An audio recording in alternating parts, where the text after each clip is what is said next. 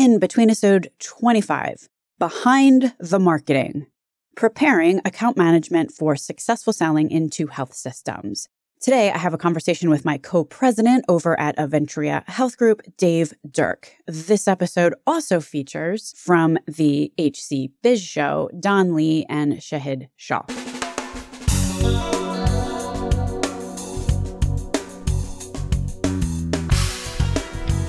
American healthcare entrepreneurs and executives you want to know, talking. Relentlessly seeking value. I was listening to the HC Biz Show featuring hosts Don Lee and Shahid Shah earlier this year, specifically their two-part series entitled Selling into Health Systems.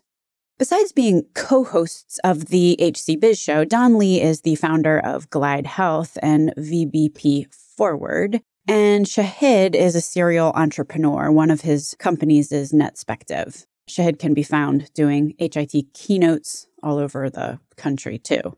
Both of these guys, Don and Shahid, know a whole lot about selling into health systems from both sides of the table, so it is not a surprise that they did a couple of shows on this theme.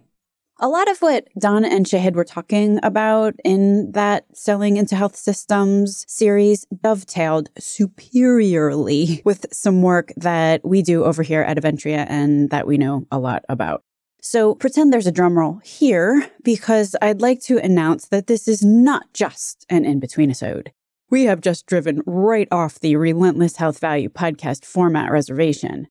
With Don and Shahid's permission, of course, we are going to play some clips that I find particularly relevant from that HC Biz Show Selling into Healthcare series. And then Dave Dirk, my co-president over here at Aventria Health Group, and I will discuss said clips.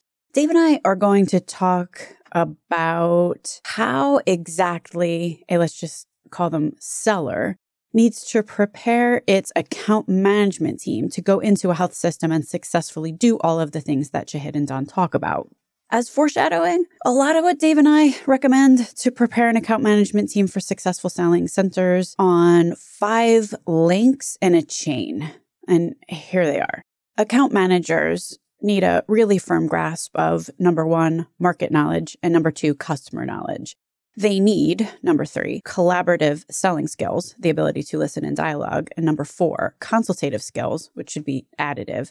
And lastly, there is a great requirement for 5, strategic ability to really be able to think critically around how to make all of the other links in the chain actionable. And you'll hear these 5 things woven throughout the conversation I have with Dave today. One last note, I need to mention Brian Van Winkle. This podcast conversation that Shahid and Don had references an article that Shahid co-authored with Brian, who is Executive Director of Innovation over at John Hopkins. My name, by the way, is Stacy Richter, and this podcast is, in fact, sponsored by Aventria Health Group. Okay, let's do this thing. Dave Dirk, welcome to Relentless Health Value. Thanks, Stacey. I'm glad to be here. Let's kick it off here and listen to our first clip. This is Don Lee. Many people come into this and they understand their little nook, if you will. They understand the problem that they're trying to solve. In that little vacuum, they tend to understand their problem really well, but they don't take the step back and understand how the healthcare system operates on a whole. Just to kind of level set here, as you heard Don during that particular clip, but Shahid also in the clips to follow, they're mostly directing their commentary toward innovators and startups. In the conversation that we're having today, we're going to take this, I'm going to say, 2 steps to the left. First, we're going to talk about larger entities like pharma companies or digital therapeutic companies or medical device organizations or even other provider organizations, maybe basically big companies that are looking to collaborate with the health system. And second, we're going to talk less about exactly what to do whilst in that health system and a little bit more about how to prepare an account team to do it. I also think that when we talk about innovative companies or large companies, I think the parallels are also deep in that the whole idea on working with these large customers is to try to effect change. And I think then it's important to that we can look at this as innovation, irrespective of whether we're trying to get our product used more or we're trying to get the organization to be more effective in patient care. All of it is about how do we affect behavioral change. Yeah, and you might be wondering why we're talking about the topic of, you know, in quotation marks, sales on the Relentless Health Value podcast, when the mission of this show is most assuredly to support value in healthcare and help listeners do the right thing in achieving the quadruple aim. And the one thing that I want to make clear is if you have a high value product or service and no one is using it, the value of what you have on offer is obviously not being realized. So the intention today is to help those who really do have something important that you are trying to get out into the marketplace, and you're trying to cultivate a team who can really represent that value within health systems such that the potential value can be manifested. Ready for clip 2, Dave? Yes. A lot of times you're going into a health system and you're trying to solve a problem for a particular group of people, and they don't even necessarily understand what are all of the other aspects of the business that this thing's going to integrate with, and they might not even know who to bring into the room. So I think, again, coming at it as an outsider, don't think of yourself as incapable of understanding as well as or better than some of the prospects that you're talking to, how their system works. Come in with the mindset of being a guide for them and, you know, helping them to understand who are the other people that you might want to start getting involved in these conversations, and start just being proactive about that from go, at least having it part of the conversation. So That's the first thing that comes to mind. No, it's so interesting because it sounds counterintuitive where you expect, so guys on the inside of a health system, which is fairly complex, often expect the innovator to come and tell them how their hospital works. Now, that sounds amusing, but it's reality. You have to know and say, okay, we've spoken to this clinician in this department, another clinician in another department. We spoke to the business owner in this third department. And here's where we think you guys are weak today. And here's where we think you're strong. Here's my big takeaway from that, Dave. You want me to sum this up in 7 words? Please. An institutional sale is wildly different from talking one-to-one to a provider. That may have been more than 7 words. It's wildly different. That's where the opportunity lies, but that's also where the challenge lies. In many cases, we're trained for the historical one-on-one selling. And so not only do we have to break down that previous historical behavior and infrastructure, too, that supports that behavior, but we have to learn new skills and put infrastructure in place that can support this new approach, which is very different than what worked in the past. And when I say past, it's still working today, but just not in this context of a health system. The other point I would like to make is that what we're just talking about, helping the health system understand how it operates itself in the context of what we're offering to them, is a really important point. And if you think about it as the value that we can deliver to these health systems, they do look to us to be subject matter experts in our own domain. So that can be a therapeutic category, that can be a disease state, that can be an area of focus where we've done a deep dive. And consequently, we know the different areas that can be impacted by our area of focus in the health system itself. I would concur and further add that only a part of it is about the features and benefits or safety and efficacy of any given product or service. In a silo, and I'm going to say this very bluntly, institutions don't care about your safety and efficacy or your features and benefits. What they care about is the problem that you're going to solve for them. They care about this is where we are now and what is the promise of what you're bringing in. Because effectively what they're going to buy into, whether they're actually paying money for it or simply prescribing it or using it, the value that you bring is the incremental between where they are now and what they could attain, very specifically. Yeah, I'd like to add to that. Of course, we need to know the features and benefits. But if that's the core of what we're serving up than it is merely a self-centered monologue. And that's absolutely what you don't want to be doing. You have to know that. And eventually that needs to be worked into the collaboration and the solution, but it is only a minor component. And what's most important is what you're talking about is to understand the customer, understand their challenges, understand their environment, and then understand how that product with its features and benefits fits into that ecosystem. Yeah. And you know that you're suffering from this particular issue if you're hearing things from your team, such as, air quotes, our product is expensive and coverage and usage is poor.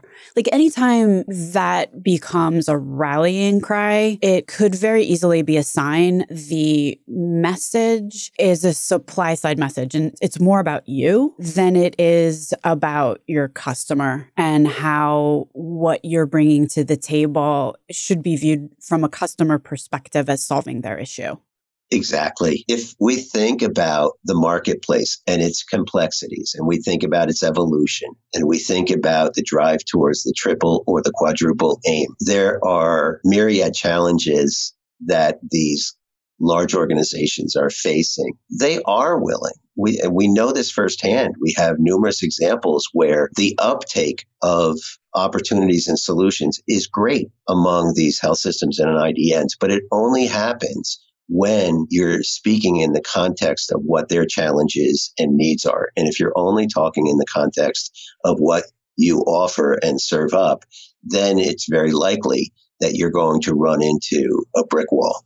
Yeah. And let's talk about why that matters, really. Let's hear what Shahid has to say about that. The more successful the organization is, the more moats that they have built up. Their entire structure of their organization, how they hire, how they set up their workforce, is designed to keep you out. The point that Shahid's making there is that it's evolved, exactly like he says, to keep you out. The stakes are higher to do what we're talking about well. Because if an account team is not adequately able to collaborate and to understand what a health system's challenges are well enough to position the product or service, as Shahid said, there's moats.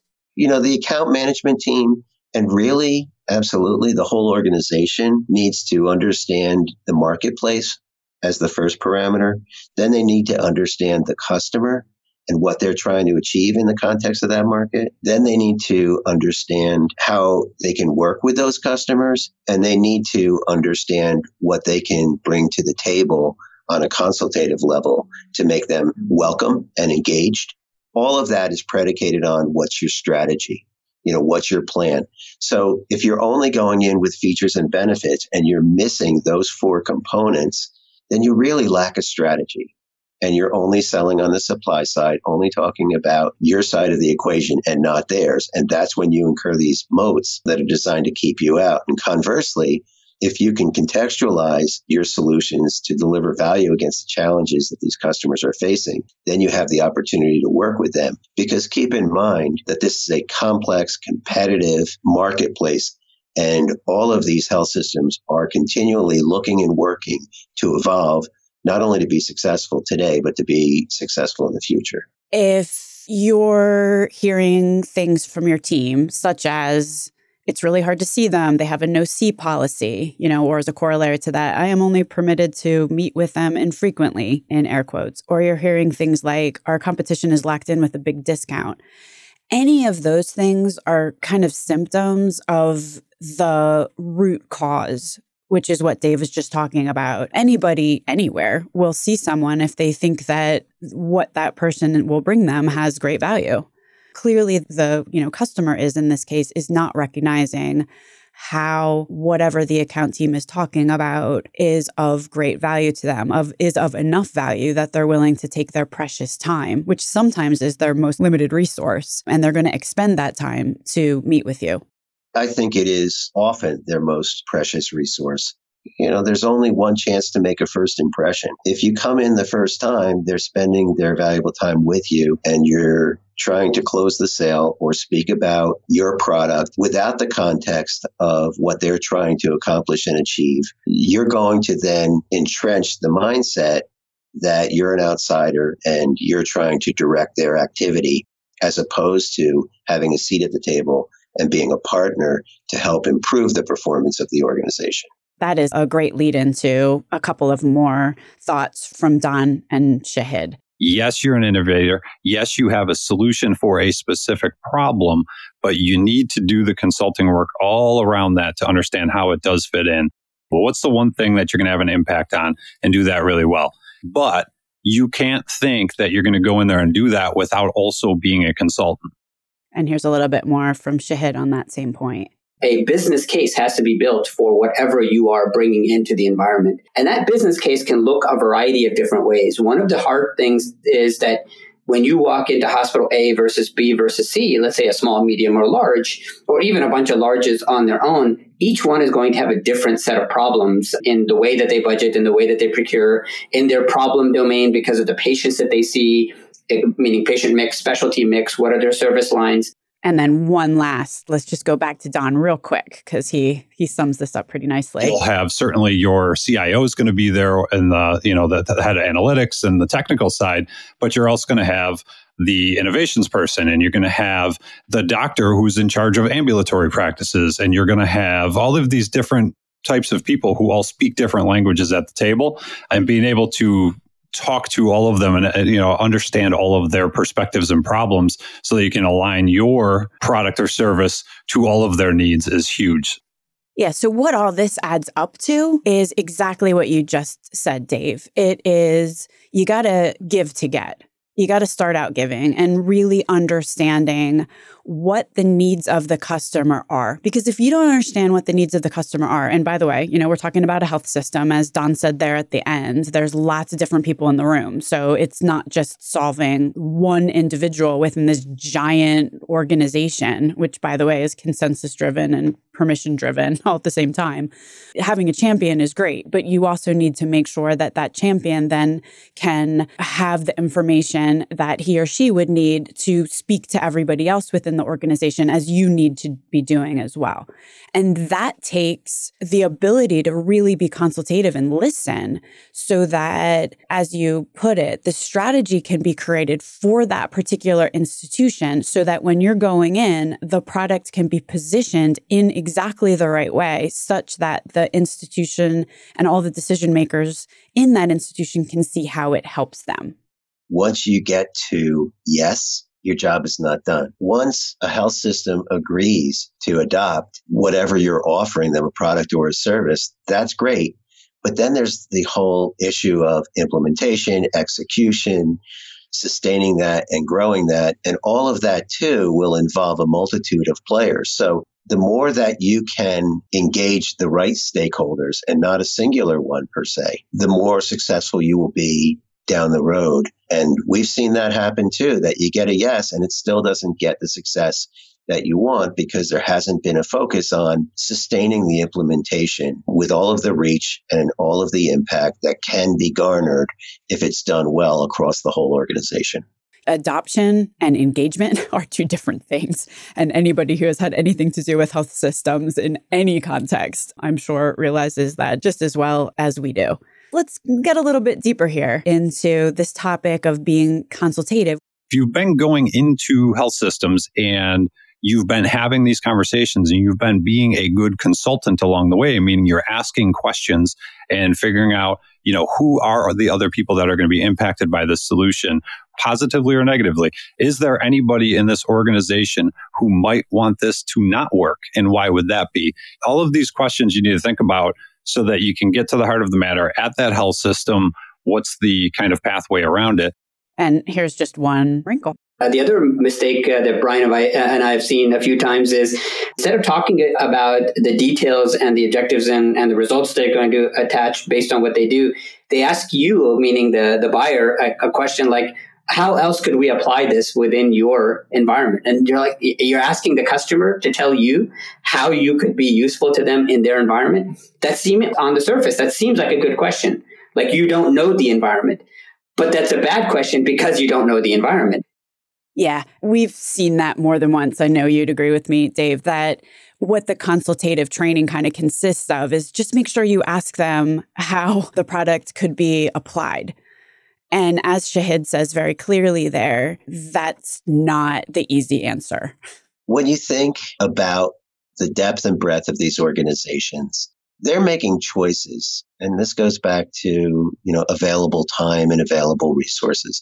So they're making choices on where they focus, where do they deploy their resources, because they can't work to fix everything all at once. And to the extent that you can both heighten the value and the impact and the relevance of what you're proposing to them, and then think about, aside from this immediate application, where are other areas where this can also move the needle, helps to raise the bar and raise the expectation and raise the willingness to work with you because they see the breadth and depth. So you have to understand that even if you have what seems to be a meaningful value proposition or value story, if it's not meaningful to them relative to other choices, then they might not act on it. You're looking for ways to show that this can be confidently effective, deployed quickly and easily, and that it has meaning to the objectives of their organization.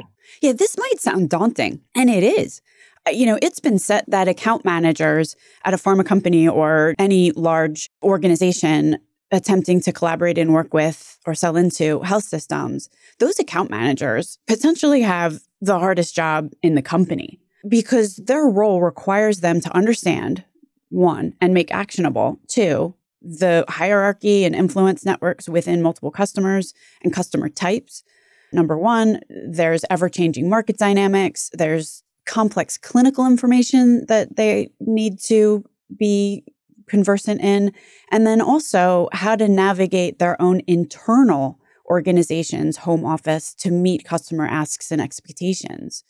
That's a high bar. And it's what we often see, and I know, Dave, you can riff on this too, is that challenge is underestimated and that oftentimes account managers are ill-resourced. They don't necessarily have the resources and or the background and training and skill training to pull that off effectively within the current marketplace.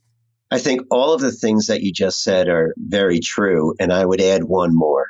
A lot of the systems that these account managers are using, sales planning, training, resourcing, all of these things often are based on the historical paradigm of the parent company, in this case, maybe a pharmaceutical manufacturer. So they use the training style that was done for the office-based reps, and they're applying it to the account management team, and so on and so forth. And quite frankly, these approaches don't fit because it's not a features and benefits sell. It's not a safety and efficacy sell. It's not a single decision maker, or for that matter, maybe even a relationship sell. It's all about this new way to approach a complex customer in a complex market. And how do you drive those five facets that we talk about? Because I think all five of those links in the chain need to be strong. And if any one of them is weak, then the chain is weak. So they need to have the infrastructure to be strategic about where they go, what they're offering, and how they do it. They need to understand the market. They need to do their homework, understanding the customer. I separate collaborative skills and consultative skills, with collaboration meaning how do you work together, and consultation meaning what addition do you bring in terms of knowledge and insight and approaches and experience that are meaningful to them.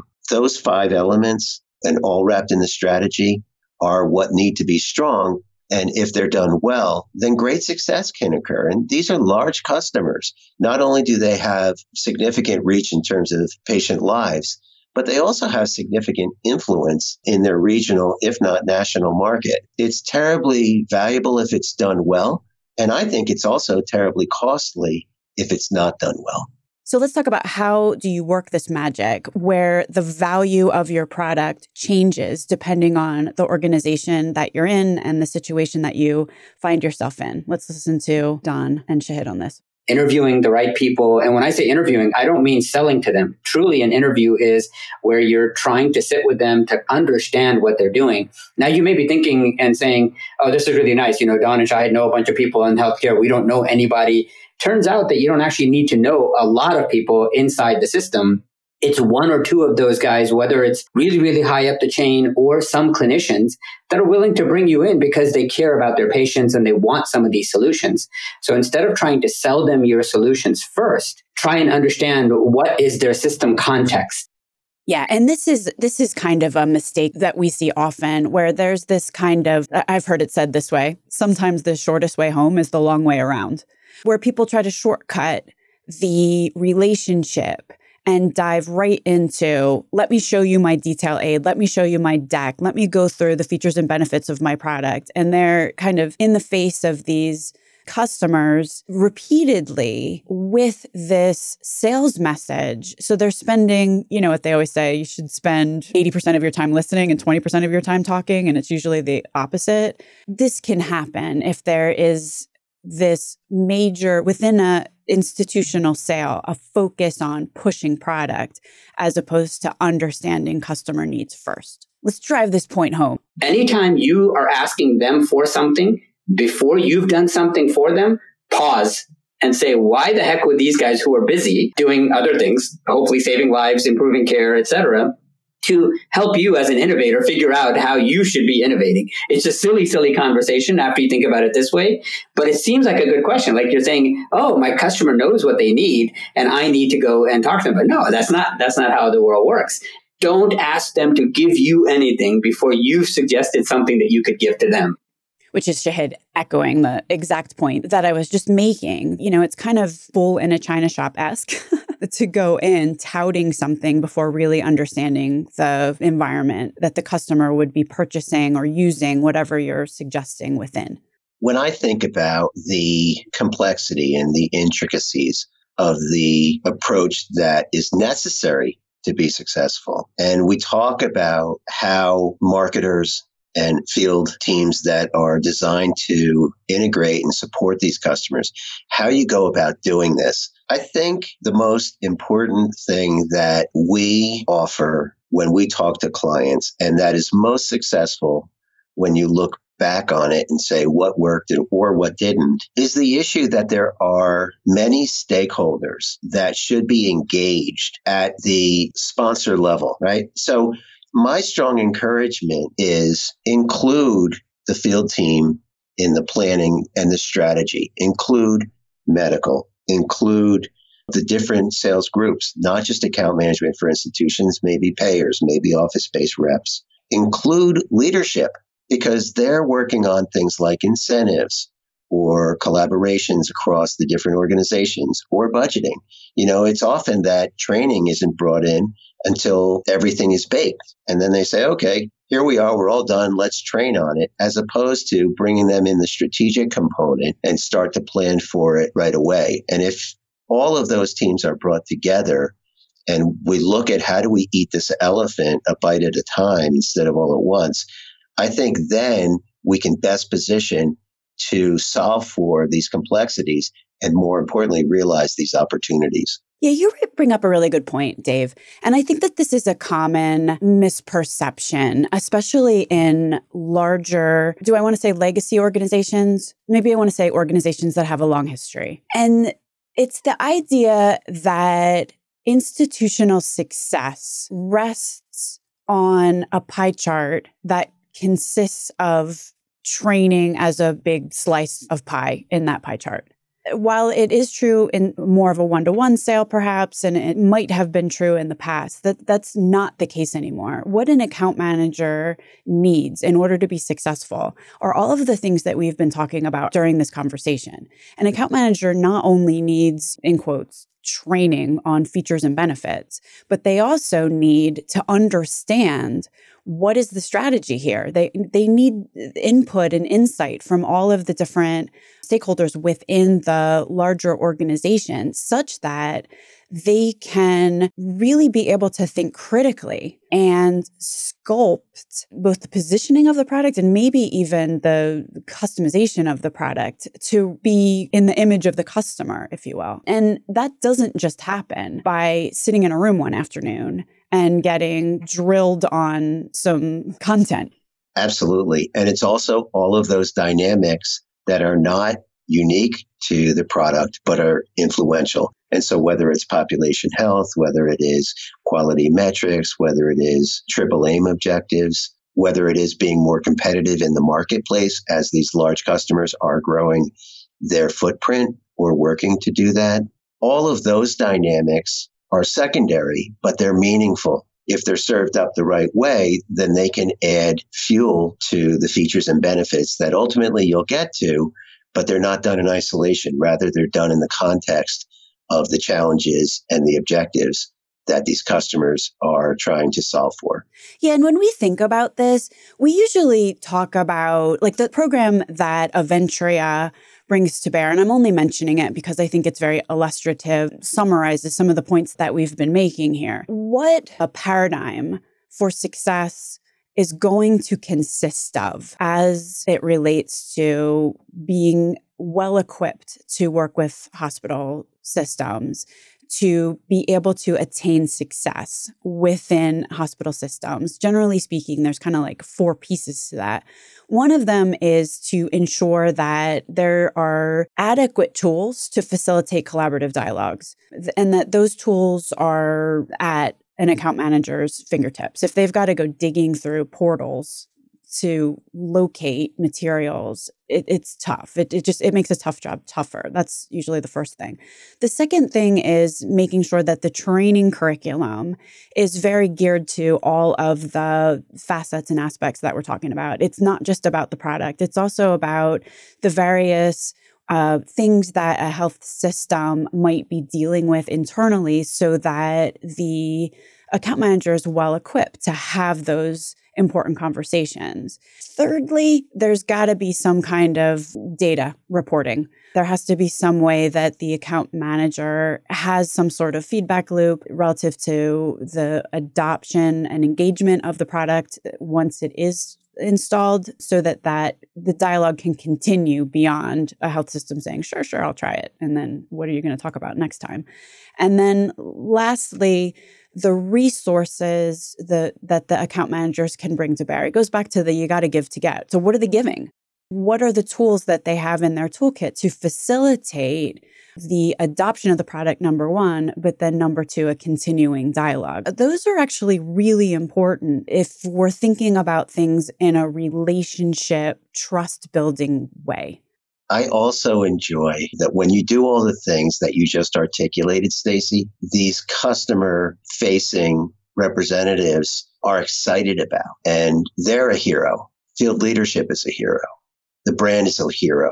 Training is a hero. And everybody is collaborating and celebrating what they are bringing to the market and its impact. And if that's not happening, then there needs to be a hard look to say, okay, is there a better way to do this? Because it is achievable. I think is an important question that everyone should ask themselves. Are we doing it the right way? Are we doing it the best way? Are we getting the results that we think we can achieve? And if the answer is maybe not, then I think people should consider a new approach and maybe breaking down previous barriers and previous paradigms to say we need to do this differently. Because as we've talked about through this podcast, it does require a different set of information, tools, skills, and infrastructure. And the opportunity's out there. We know that. If the current response is, well, we're not getting anywhere, the answer to that might be, then let's rethink how we're approaching it. Yeah, we all know the definition of insanity, right? And, just kind of in summarizing some of the stuff that we've been talking about, the object of the game here is to be relational, not transactional. We all know somebody who treats us in a very transactional way. And you know what? It makes us feel icky. It just does. If you know that the only reason someone's talking to you is so that they can push their own agenda, game over, you lost. And that is, as you said, Dave, the stakes are high. You only get one first impression. And if that's the impression that you're leaving someone with, then your trust just went through the window. Look up the Edelman Trust Barometer and find your category on that trust barometer and see how you're doing, because there are segments of the marketplace that have less trust allotted to them than like used car salesmen. And I'm not kidding. And that is a direct repercussion of not doing some of the stuff that we're talking about here. And that really has consequences. If you do it well, as you said, Dave, you can achieve really great success and the value of your product, the potential can be realized. And if you don't do it well, then unfortunately, you can do more harm than good. Let's just leave it at that. Everyone should be looking hard at how well they're partnering and working with these IDNs and health systems, because we know they want to work with those that can work with them well. And if you're not, I would like to encourage to rethink it and put it in the context of what we've talked about here, because it's very likely there are ways to work with them that are mutually beneficial. Yeah, absolutely. And there's a bunch that has been written about this on the Aventria website. So if you go to aventriahealth.com and look in the perspectives section, there's a number of blog posts on this exact topic. Dave, is there anything that you would like to close with? Yeah, I'd like to close with this challenge is arduous. If done well, it's terribly rewarding for those that are empowered to support these customers. It's rewarding for the customers who are achieving the successes that they aspire to. And it's rewarding for the patients that everyone serves, because we can get better patient outcomes and reduce suffering and improve quality of life and even improve the economics of the healthcare system. So this is really a meaningful opportunity because of the broad reach and capabilities of these customers. And so I strongly encourage everyone to not be frustrated with working with IDNs, but to look at it as a great opportunity. Thanks for being on the Relentless Health Value podcast today, Dave. Thanks for having me, Stacey. I enjoyed it once again. Links to everything discussed on the program today can be found at relentlesshealthvalue.com. If you visit the website, relentlesshealthvalue.com, you will also find a complete listing of all of the shows that we have published thus far with leading entrepreneurs and executives in the healthcare space today. Another cool feature is, you can subscribe to the show so that every week the episode is automatically sent to you, so you don't have to remember to go to the website to download it. Thanks so much for listening.